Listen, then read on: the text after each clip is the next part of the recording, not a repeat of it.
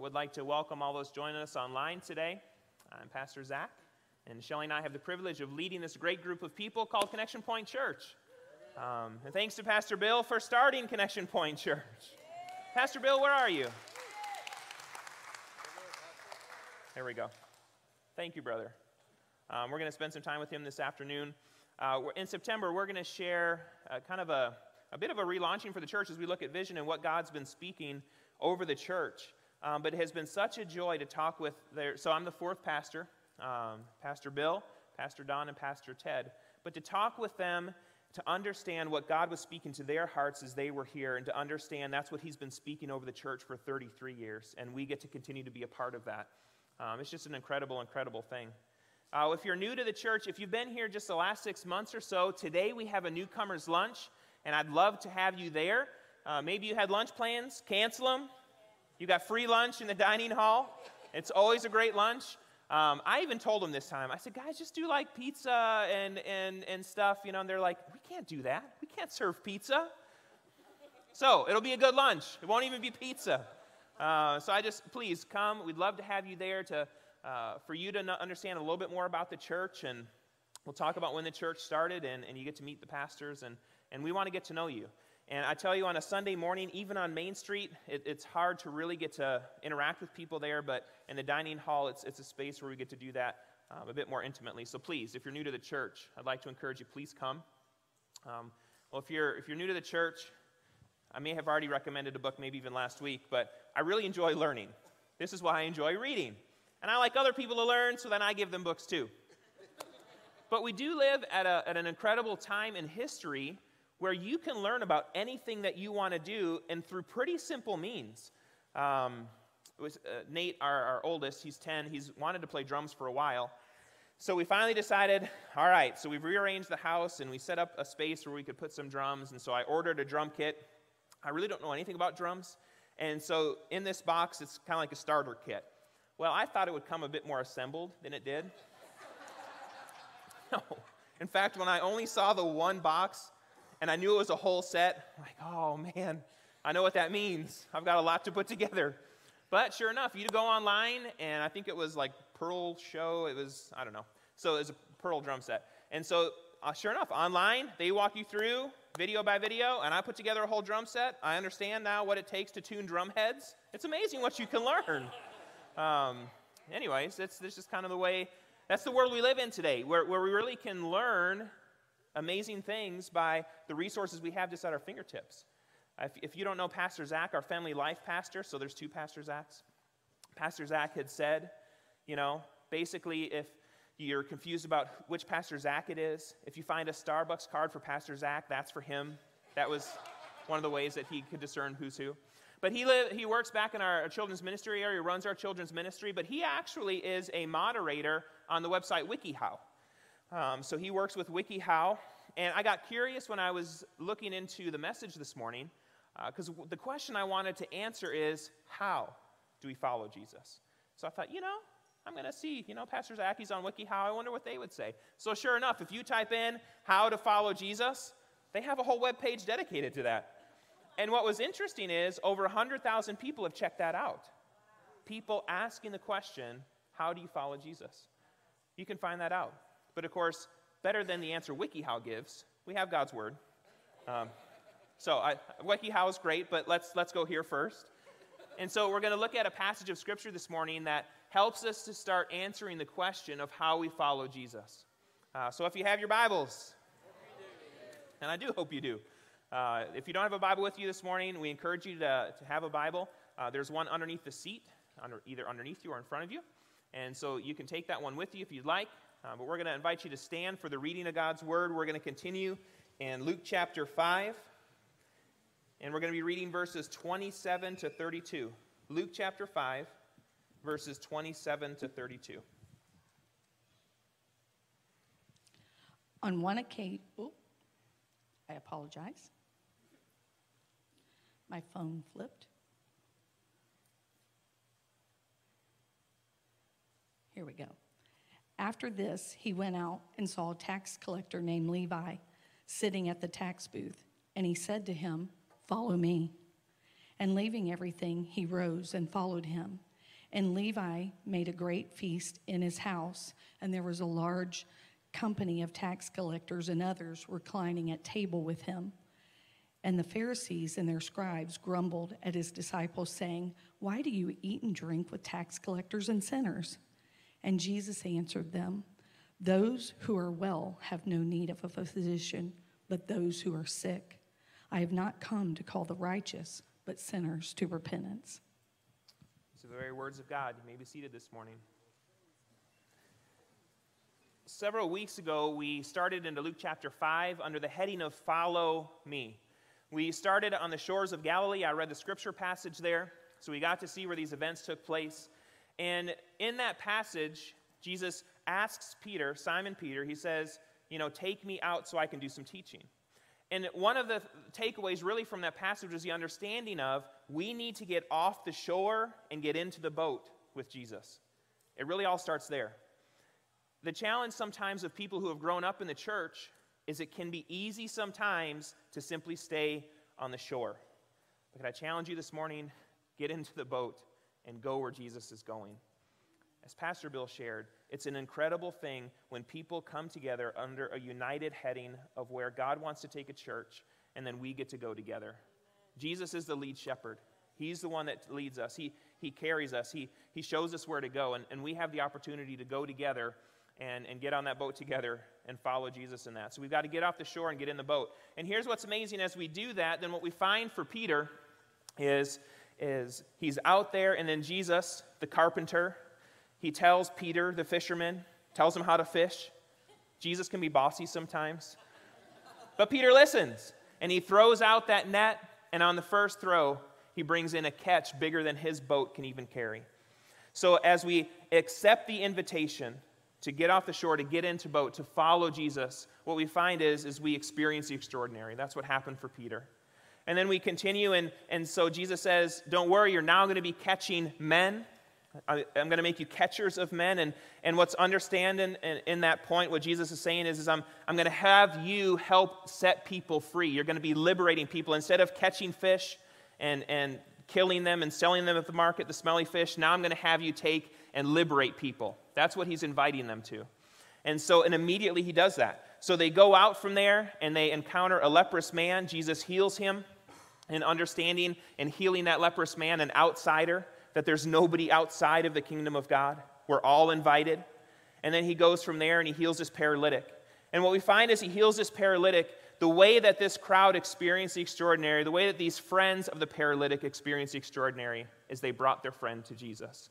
So, this was the invitation. We have this incredible invitation to an extraordinary life. But as we accept this invitation, we can begin to ask the question but how do we do it? I've said yes to you, Jesus, but now how do I follow you? How do I follow you with all of my heart and my soul and my strength? And that's what we find as we get into this passage. We start to get the answer. So, this is only part of the answer, and we're going to keep getting that answer as we go from week to week and how we follow Jesus. And the first thing we find in following Jesus is that we follow Jesus by seeking those who are not coming into the church. We follow Jesus by seeking those who are not coming into the church. So, the, the setting for this passage, if you weren't here, um, now I forget, we had Mission Sunday last Sunday, so the week before that. So, two weeks ago, we were carrying on from this passage. But two weeks ago, where we ended in Luke chapter 5 is that Jesus heals this paralytic man he walks out from Peter's house, and now he encounters Levi.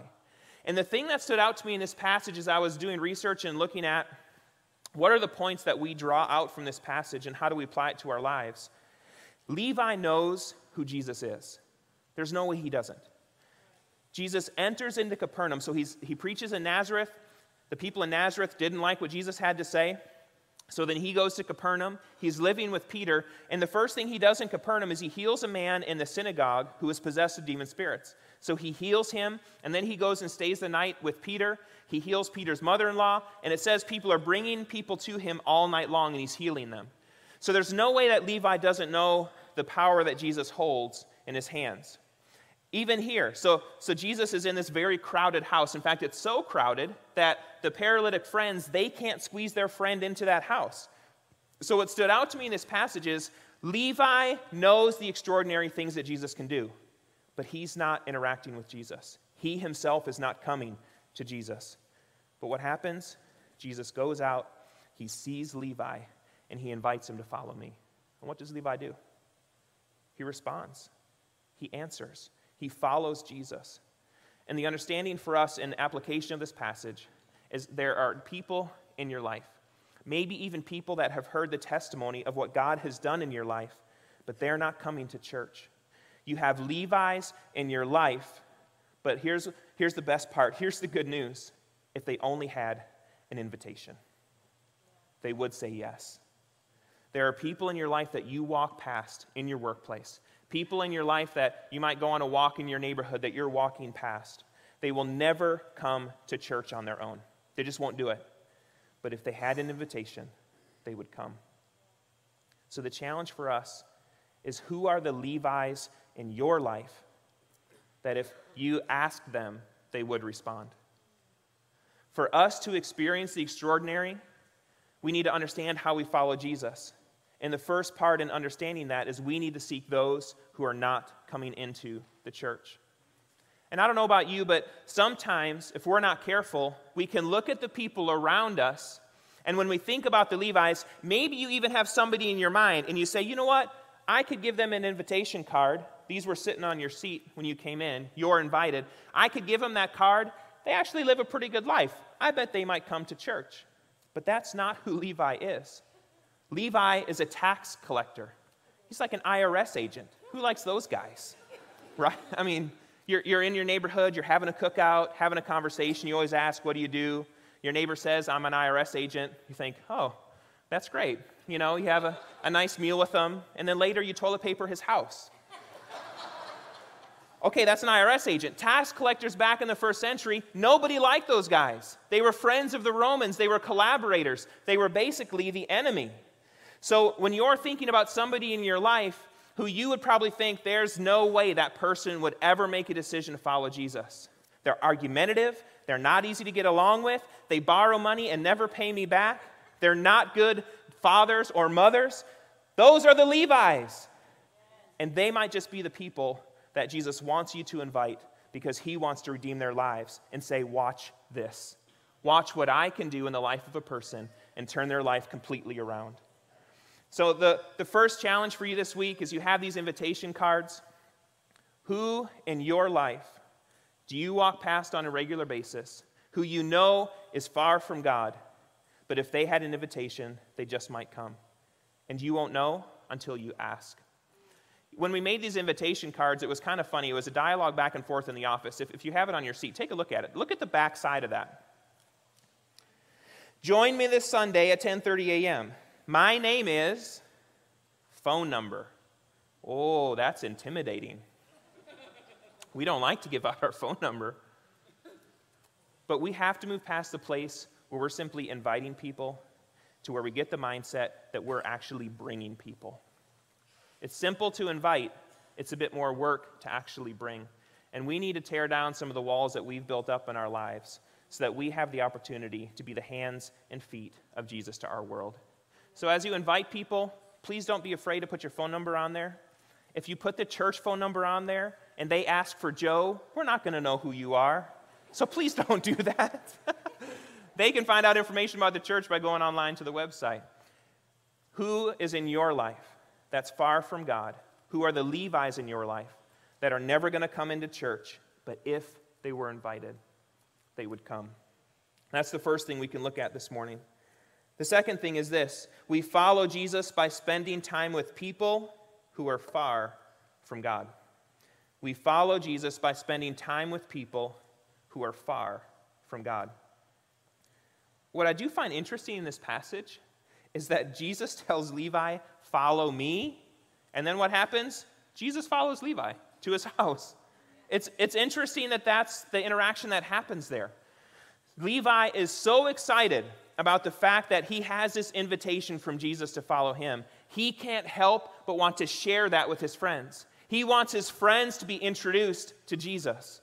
And what we have found is for the most part, usually within the first two years of somebody making a decision to follow Jesus, that's when they're most likely to talk about Jesus with their friends. But something happens after a while, and I think there's two things. Number one, I think in, in the case of a Levi, where they introduce Jesus to their friends, some friends follow suit. They understand the invitation they have to an extraordinary life, and they, they take that invitation. But I also think there are those friends who really want nothing to do with God, and so then a bit of a separation occurs there. But the other thing is actually a good thing that sometimes as we start to engage with the church, you see, God has set up the church for it to be His community in the world. We, I mean, I don't know about you if, if you've gotten involved in the church at all. There's awesome people here. Shelly and I were just talking about this the other night. We were coming back from uh, a birthday party that somebody was hosting and talking about the family that this church really is, the family that this church is for us. And so there actually is something good about the fact that as you make a decision to follow Jesus, you're invited to be a part of the family of God. And although that's a positive thing, we also can't lose sight of the fact that Jesus still asks us to be a friend of sinners. There needs to be interactions in your life where you're interacting with people who are far from God. Uh, Shelly and I, as we were uh, teaching in the Chicago area before going overseas to Africa, I was coaching football. And in coaching football, the, the other football coaches, um, none of them God fearing men, the two things that they would do is they'd go to the bar and they'd play golf. And I knew in my heart of hearts, I need to be interacting with these people and influencing them. So I took up golf. my dad and my brother had been after me for years to play golf. I really had no interest in golf. I, I just, I don't know, I just didn't like it. Um, I like basketball, I like football, I like full contact sports. I'm like in golf, if you tackle somebody, I'm sure that's a foul, you know? So why would I want to play golf? Um, it's just not allowed. So these guys, uh, basically, I took up golf so I could have influence in these guys' lives. Um, and my golf game shows that I learned how to play golf with people who like to drink. My golf game is terrible. It's, it's terrible. It's awful. If you golf with me, I will make you feel good, I promise. Um, it's not good. But I just, I challenge you where are, are things that are naturally in your life where you can interact with people who are far from God. And you don't have to look very far. Your workplace is a very easy place for you to interact with people. But when you have lunch, are you only having lunch with people that you're comfortable with? Maybe I could push you out of that comfort zone a little bit. Invite somebody to lunch who you're uncomfortable with. Invite somebody to lunch who would be like Levi's friends. For Shelly and I, our, our kids, we try to encourage the, them to play sports. And we like that for healthy living. But the other reason is it allows us opportunity to interact with local families we would otherwise never interact with. There are natural things in your life, ways that you could be involved in the lives of others. So, although I want you to hold tightly to Christian community, may you also make room in your life for other people who are far from God, because that's part of what Jesus does. Um, and as we do that, here's what we're going to find.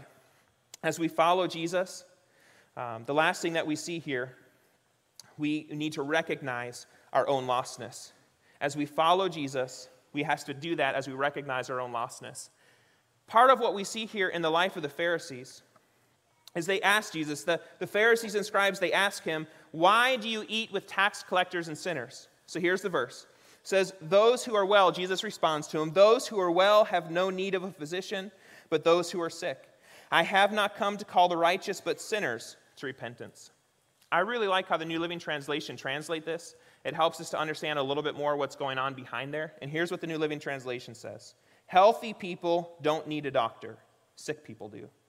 I have come to call not those who think they are righteous. There's the important word.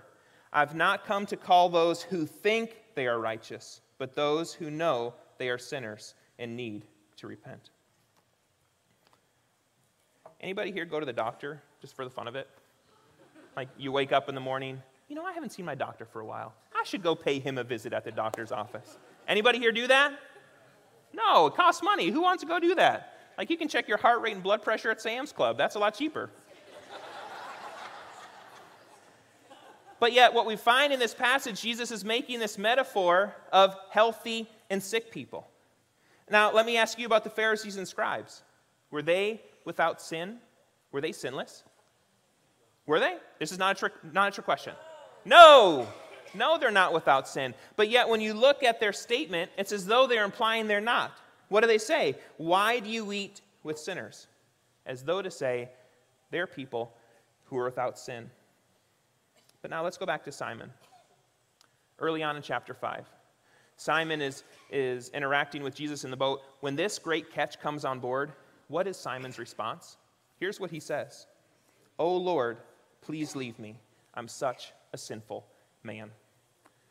That's what it takes to enter the kingdom of God a recognition that we all fall short. We all have sinful nature. There is no us in them, and that's sometimes what happens as you uh, get to the place where you're following Jesus. You can start to put people in categories, but there really should not be categories because we're all lost except for the fact that some of us have accepted that invitation to follow Jesus. But we also know that we can all fall short. And let me say this thank God Jesus is a friend of sinners because that's what makes him a friend of you and for me. We all are in that category. May we not put our blinders on and, and begin to think that we don't sometimes ourselves fall short. I mean, think about the metaphor Jesus uses doctors and sick people. When I go to the doctor, I know several things. Here's the three things I know I'm sick, I need help, and I can't do it myself. I'm sick, I need help, and I need somebody else to help me. This is the same recognition we need in the kingdom of God. In fact, you know what? Let's, let's look at your neighbor. You get to tell them some fun things this morning. Look at them, say, You're sick. You need help, and you can't do it on your own.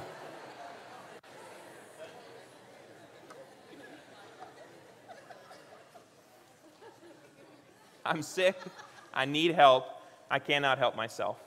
We all need to have that understanding.